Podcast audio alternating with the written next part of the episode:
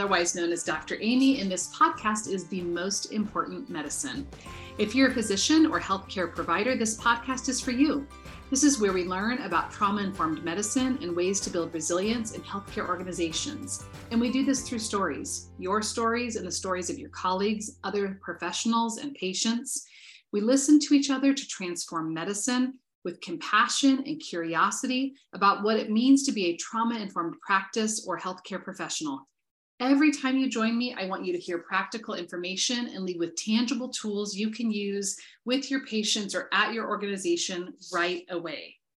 Today, friends, I am delighted Dr. Renee Thompson is here. She is the CEO and founder of the Healthy Workforce Institute. Renee grew up in Pittsburgh, Pennsylvania, and she is the oldest of five kids. Mm-hmm. She has a doctoral degree in nursing, and together, she and her husband, Ashley, have truly built a life that they love. 10 years ago, Renee quit her job, took yep. a leap of faith, and started her own business, a business that was first just Renee. But if we fast forward to today, and we'll hear all about it, she has expanded this business beyond her and enjoys watching her company grow into an institute that serves numerous clients around the globe. The Healthy Workforce Institute is a team of healthcare professionals led by Dr. Renee Thompson. She draws on her background as a nurse leader to share her message on creating a healthy, uh, excuse me, a healthy workforce culture by eradicating workplace bullying and incivility. When disruptor behaviors go unaddressed in healthcare, bad things happen. And so at healthcare at the Healthy Workforce Institute. That is all that Renee and her team are about. And we're going to learn about that today. So, welcome, Renee. Thank you, Amy. I'm really honored to be here on the show. You know, you and I had talked a little while ago, and I thought, oh my gosh, we're like sisters from another mother. I mean, we have so many things in common. And I, I think that's true with a lot of people who work in the healthcare environment. There's just this, you know, we're drawn to it because we want to make a difference. We we want to make it a better place and we want to serve others and you know as you know sometimes that selfless serving it ends up harming us.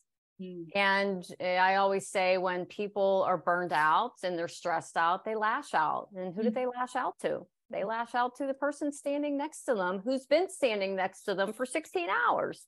Absolutely. And there, there's got to be a better way to to handle this. And you know, as you said, I took a leap of faith, quit a great job that I love to start this company because I just couldn't stand around saying, "Well, that's just the way it is." That's I just the way do something. It is. Yeah. yeah. Is there anything else you want to share with the listeners about who you are, or what you love doing, or what you're up to right now?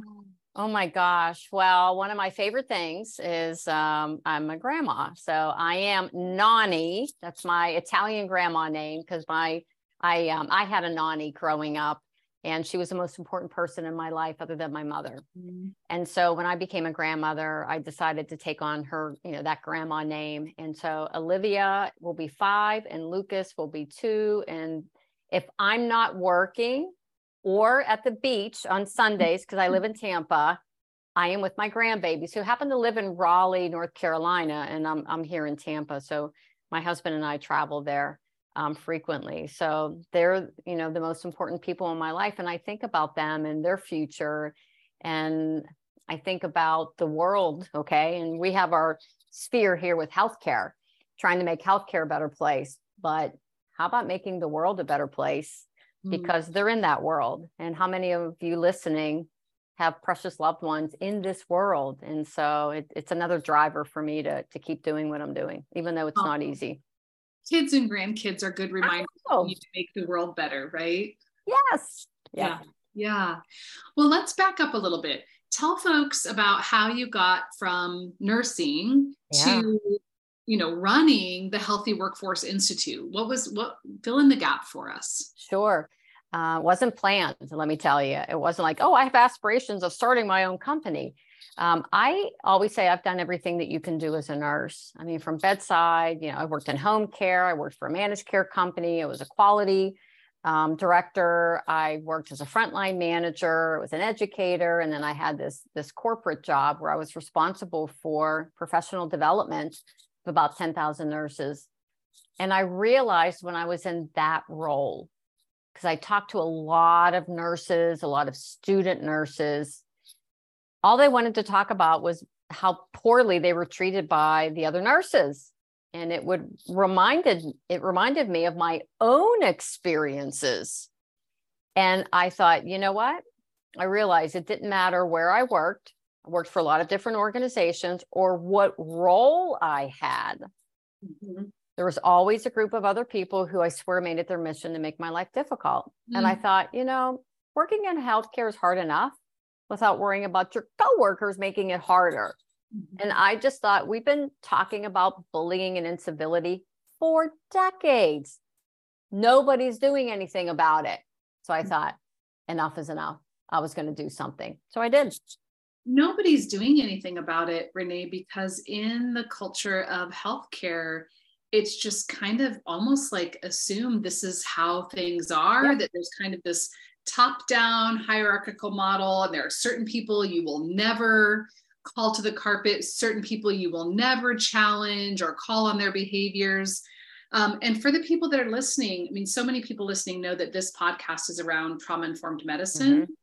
And I'm going to just echo what you just said that often what I will hear from healthcare professionals is, oh my gosh, we are so compassionate with our patients. We are so incredible with the people that we serve, and we are horrible to each other. Yes. So yes. say more about that. Yes. And we have, so when people ask me, you know, why do we see more bullying and incivility in healthcare? Like we see more of bad behavior in healthcare than in any other industry. Wow. And one of the reasons is because we've normalized deviant behaviors. We say things like, that's just the way she is. She's a great nurse. Or, you know what? That's just his personality. Mm. He's really a nice guy. Okay. or we make excuses for people who are so good at their job. Mm. They're so clinically competent that we ignore their bad behavior. We do workarounds. Um, leaders in general are even afraid to approach somebody who has been there for decades and who is very competent mm. because especially with the staffing shortage now with the, in their mind, they're thinking, well, a bad nurse is better than no nurse.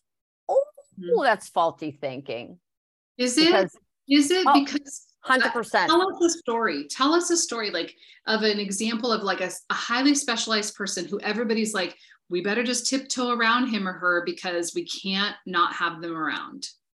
I have probably a thousand stories, but I'll give you the general gist of what happens let's say we'll just say it's a nurse it could be a physician it could be a you know any any role someone is so good at what they do clinically competent so there was a, a, a critical care department where one of their um, seasoned nurses truly the physicians always wanted this nurse to care for their patients because she was so clinically competent and when you think about especially now we're hiring a lot of novice nurses Mm-hmm. So you mm-hmm. did not have the experience because you know to be a great nurse it's not just what you learn in school. It's not just the clinical right. skills. it's that experience. Like you know you walk into a room without even touching a patient. Someone with experience can like do do do do do. I know what's wrong with that. Like you could just tell. Yes. you don't get that right out of school. It takes time.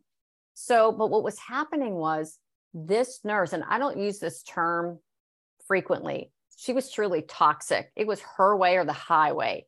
She was territorial. She would mark her territory. Like nobody was allowed to sit in her chair, use her computer. And I'll never forget hearing from the manager who reached out to me for help. There was a newer nurse who sat in her chair. And this was two o'clock in the morning, you know, and not a lot of people were around. And her coworkers warned her, hey, that's so and so's chair.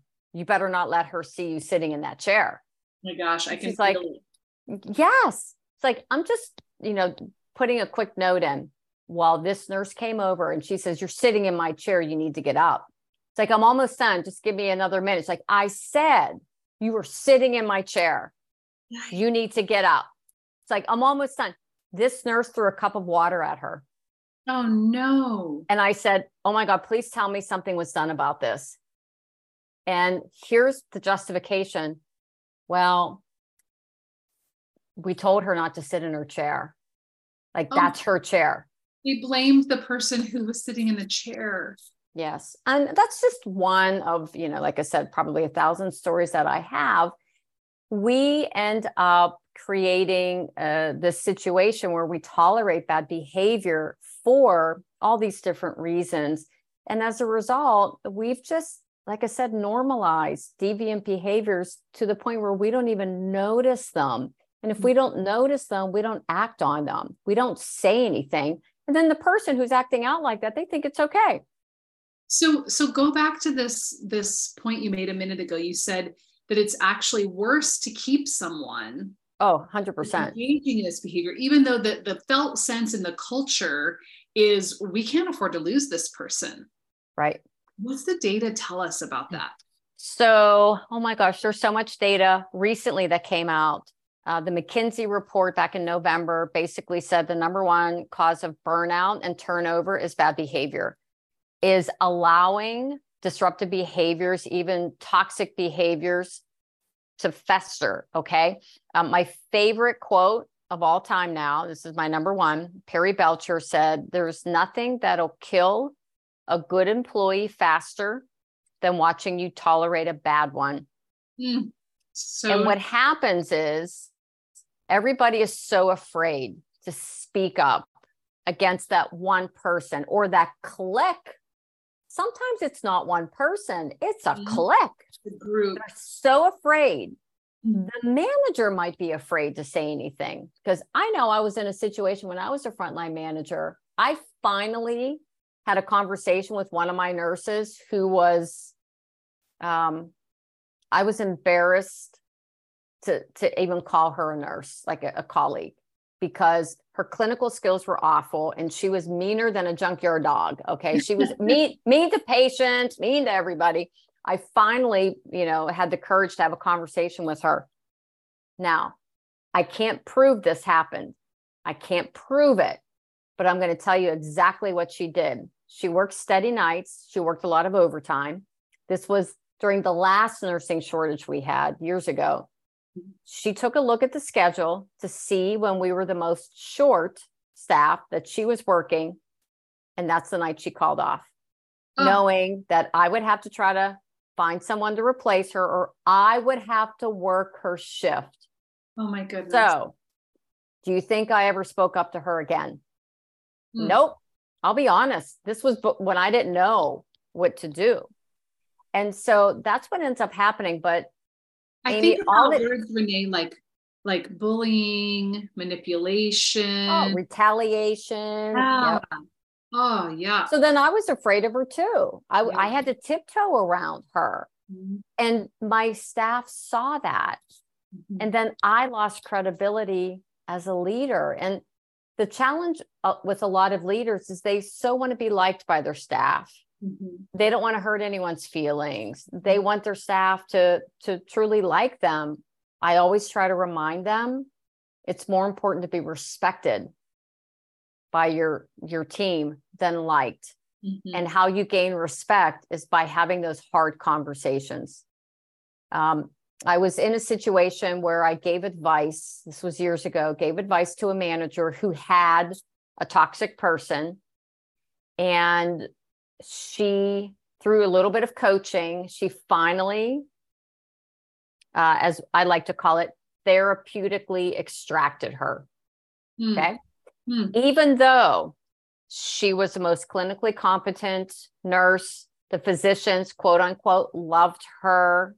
She was able to utilize some of the equipment there that some other people couldn't use. And I just kept saying to her, trust me, trust me, address this, get rid of her. Because she had already had the honest conversations with her. This was a person who was not not willing to accept any responsibility. Okay. What is what do you mean by therapeutically uh, uh, extracting someone? terminated her, fired Yeah. her. Yeah. I like to call it therapeutic extractions. Okay. Because it, it sounds a little better, but you that is therapeutic for the rest of the team. Um, there was a, a book um, by Robert Sutton called, I don't want to curse, but the No ASS Whole Rule. Yeah. Okay. Uh-huh. and he describes this where it's like when you have a team and you have that one toxic person mm-hmm. and you finally remove them, it's like everybody else had been in solitary confinement for a decade. And it's like they come out and they see the sun for the first time. Like, what is that big yellow thing in the sky? Because, and that's exactly what happened in this department when the manager finally had the courage to address this one toxic person's behavior and remove her. Everybody else stepped up. They grew. It was, she said, I thought for sure that I was going to do this and I was going to regret it. She said this was the best thing I've ever done because now my team is great. All of those skills that they thought weren't replaceable, all of those clinical skills, practices, yep. everybody else rose up. Everybody they, they rose up. Yes, because they weren't under her thumb. Mm-hmm. They weren't mm-hmm. under her thumb. So, and how um, do you the, speak to the worry, Renee, about like short staffing? like we can't we can't fire mm. her because or we can't let him go because then we don't have that person i remind people of this would you rather work short staffed with amazing human beings mm. who all work together who got each other's backs who go out of their way it's not my patients your patients it's our patients who support you who nourish you all of that or fully staffed with lazy, lousy people. Oh, that's every single a- time. Yeah. I'd rather be short staffed with great people. And so I just want our listeners to hear that, right? If you're thinking about, gosh, there's this toxic person in our clinic or in our hospital or wherever, would you rather be short staffed but have a great, dedicated, passionate team, or would you rather be fully staffed with lousy people? And yes, it makes such a huge difference. I know you know, working as a staff nurse for so many years, when I'd come into work, I'd look at the assignment board. It was never to see what patients I was caring for, it was to see who I was working with. Mm. I knew just by the names whether or not I was going to have a good shift. Wow. It didn't matter what happened with the patients, it was all about the people I was working with. And so leaders really need to consider that Mm-hmm. You know, there's the short term, I need a nurse, I need a tech, I need fill in the blank. But that's being short sighted. You really have to look at the long term implications of keeping somebody in your department who is probably chasing other people out. And right now, those other people are your new nurses. Yeah. Because they start and then within months they leave because if they're being treated poorly, they will leave you. So when we think about, you know, when I talk to folks about trauma informed medicine, one of the things that mitigates stress or harm or or trauma in a workplace is connection. And you just yeah. underscored that by saying, right, it didn't matter how hard my day was, it was really about who I was working with, who I felt connected to. And if there's a bully in there or somebody with toxic behavior, they're really hurting opportunities to have that sense of community as professionals. Oh, absolutely. I mean, there were some nurses I worked with when I'll never forget overlooking you know, the charge nurse's shoulder to mm-hmm. see as she was making the assignments for the next shift. And I would be like, please don't make me give report to this one person. We'll, we'll, we'll just say Kim. Okay, it's not Kim. Please don't make me give report to Kim. Please don't make me give report to Kim. Because I knew if I had to give report to Kim, she would nitpick me to death and I would get this surge of hydrochloric acid welling up in my stomach. and then I want you to think about that. I worked a cardiac step down unit for years and then I worked neuro step down. If I'm worried about who I have to work with or if I'm worried about who I have to give report to, am I paying attention to my patients? It's a distraction, not only to patient care, but think about this if I have a surge of hydrochloric acid and I'm losing my peripheral vision, that means I'm stimulating my fight or flight response.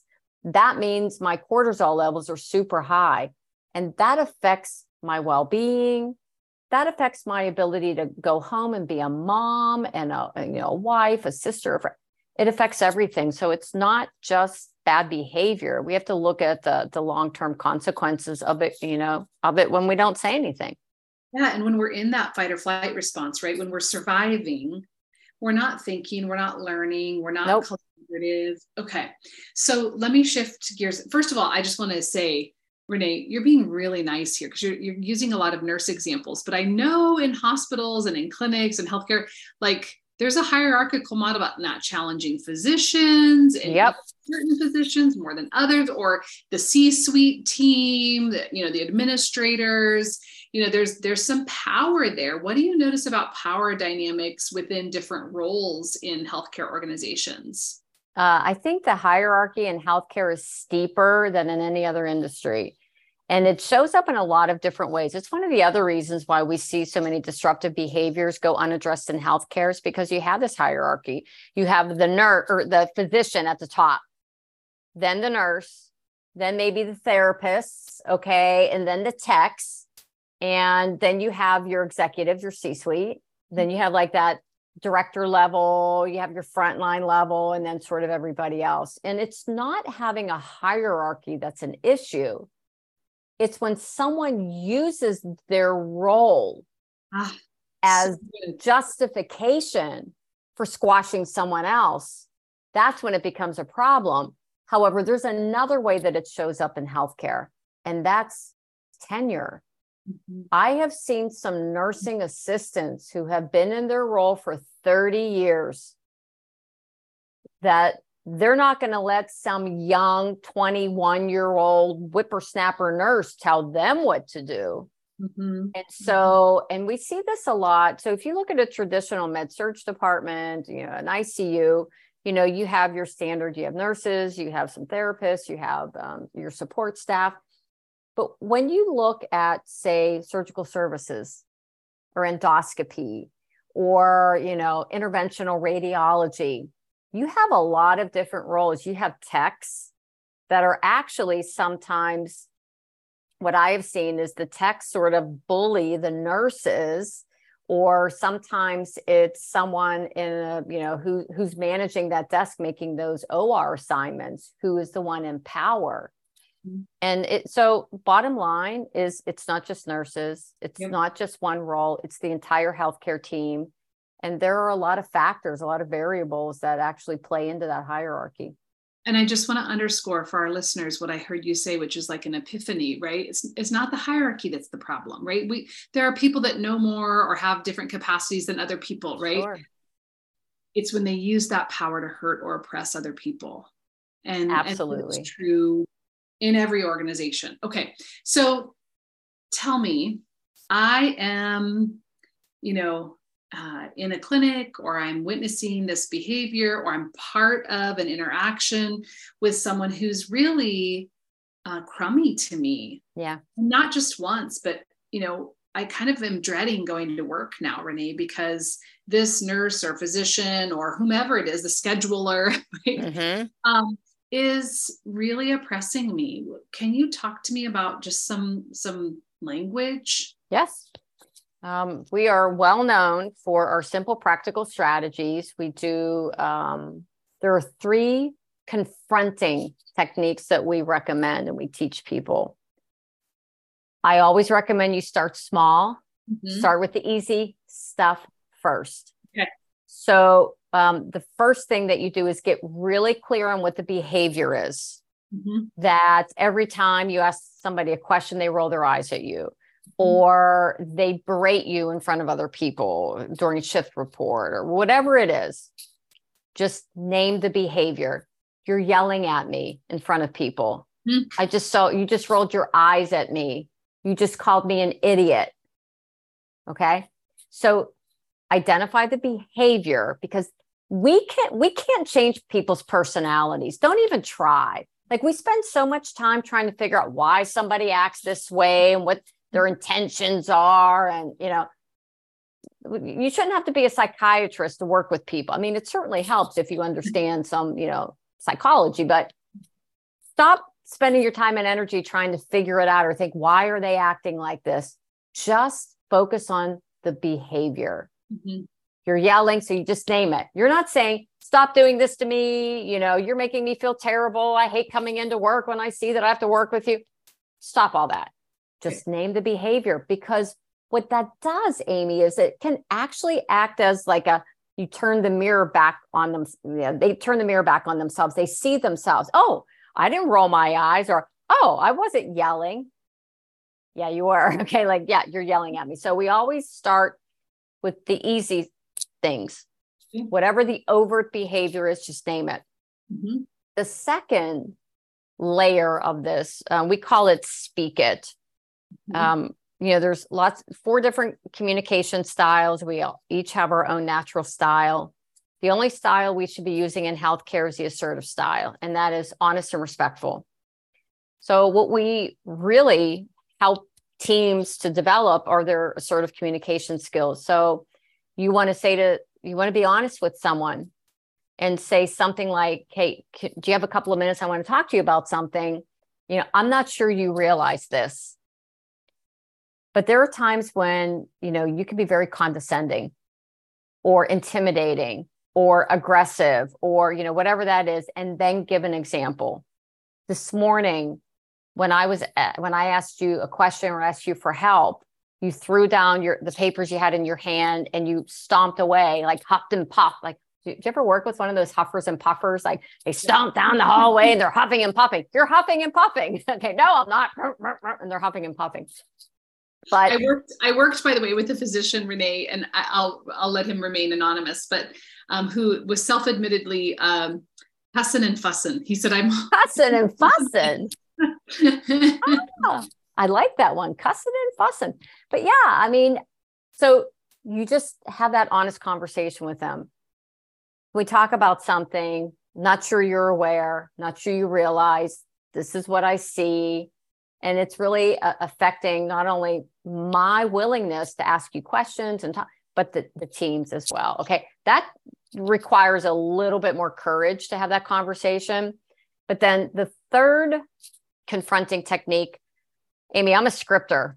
I am one of these people that if somebody says something rude to me in the moment, I, I, I freeze. I don't know what to say. Or yeah. sometimes I say something stupid, but the yeah. next day in the shower, mm-hmm. oh, I can think of all sorts of things to say. Oh, I should have said this. And, and then you ruminate over it, spending mm-hmm. all that energy on mm-hmm. something that you can't fix now because it, it's in the past. I wish I so, would have. I wish I could have. Oh yeah. my yeah. gosh, how many yeah. times?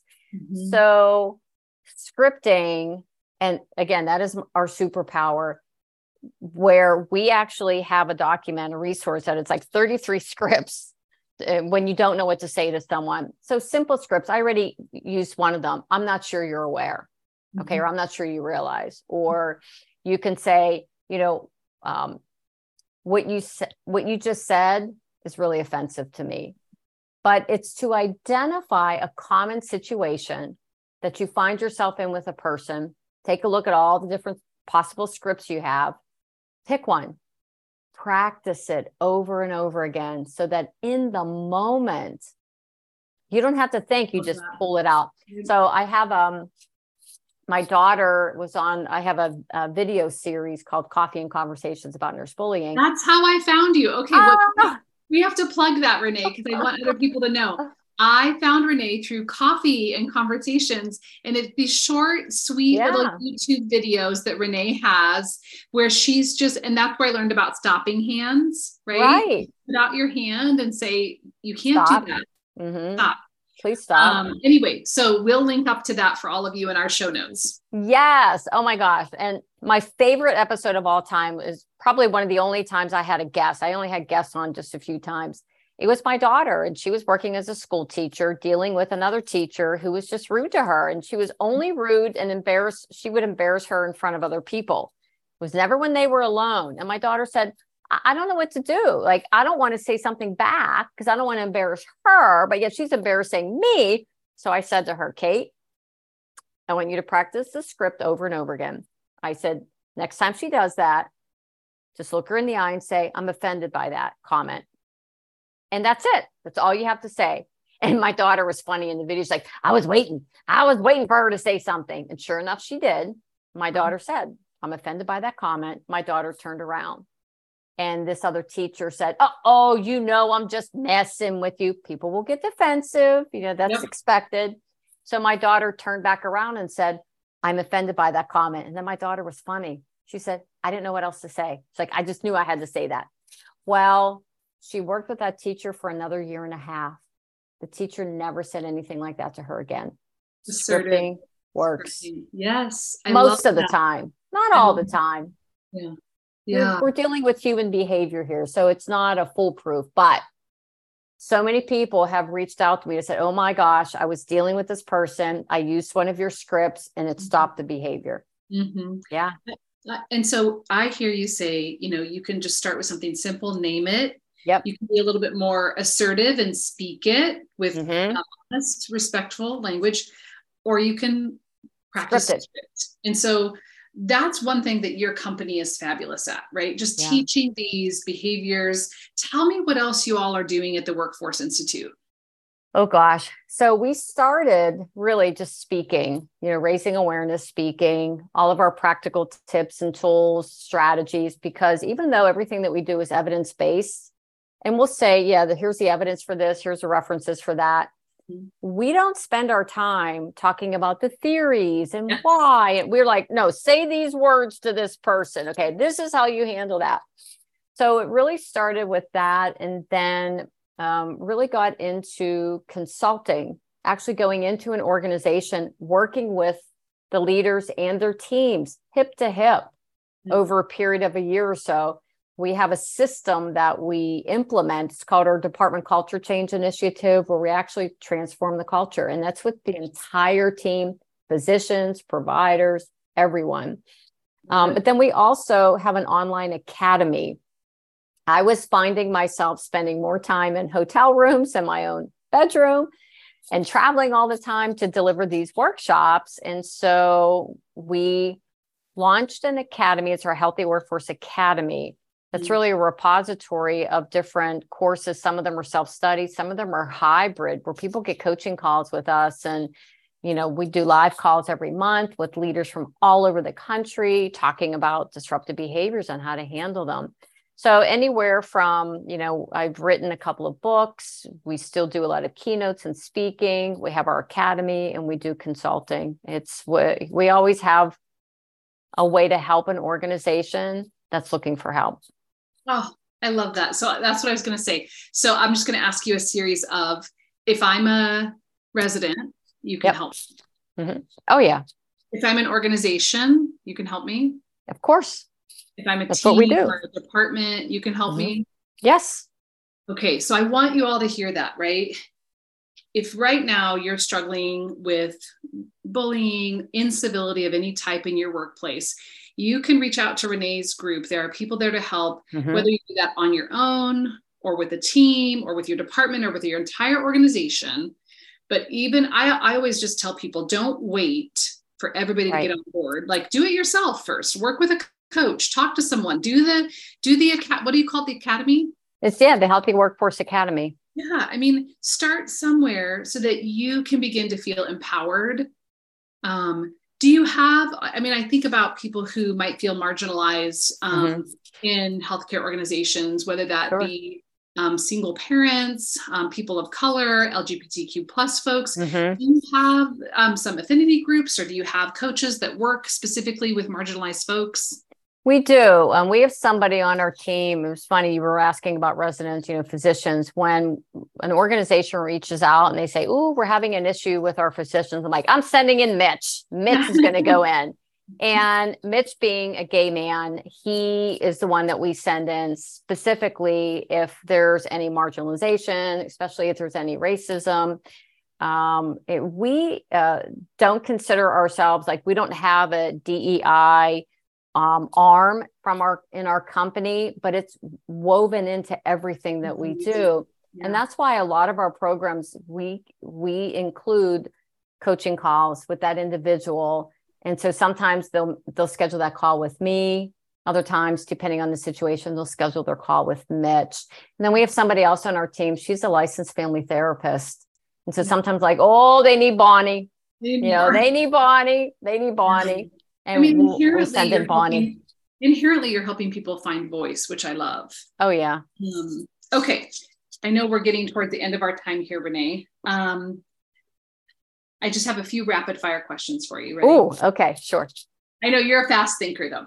What's what's one thing people get wrong about this work? They think it's about being nice. Ah. I hear this all the time. Physicians are like, "Oh, what? You just want us to be nice to each other? Really? That's what this is all about?" And I'm like trying to contain myself. Okay, like, wait a minute. Honest and respectful, honest and respectful. And I said, Well, I, I, want people to be nice to each other, but that's not what this is about. We have evidence that shows that the way people treat each other affects someone's mom, mm-hmm. someone's spouse, partner, child. Okay. Hmm.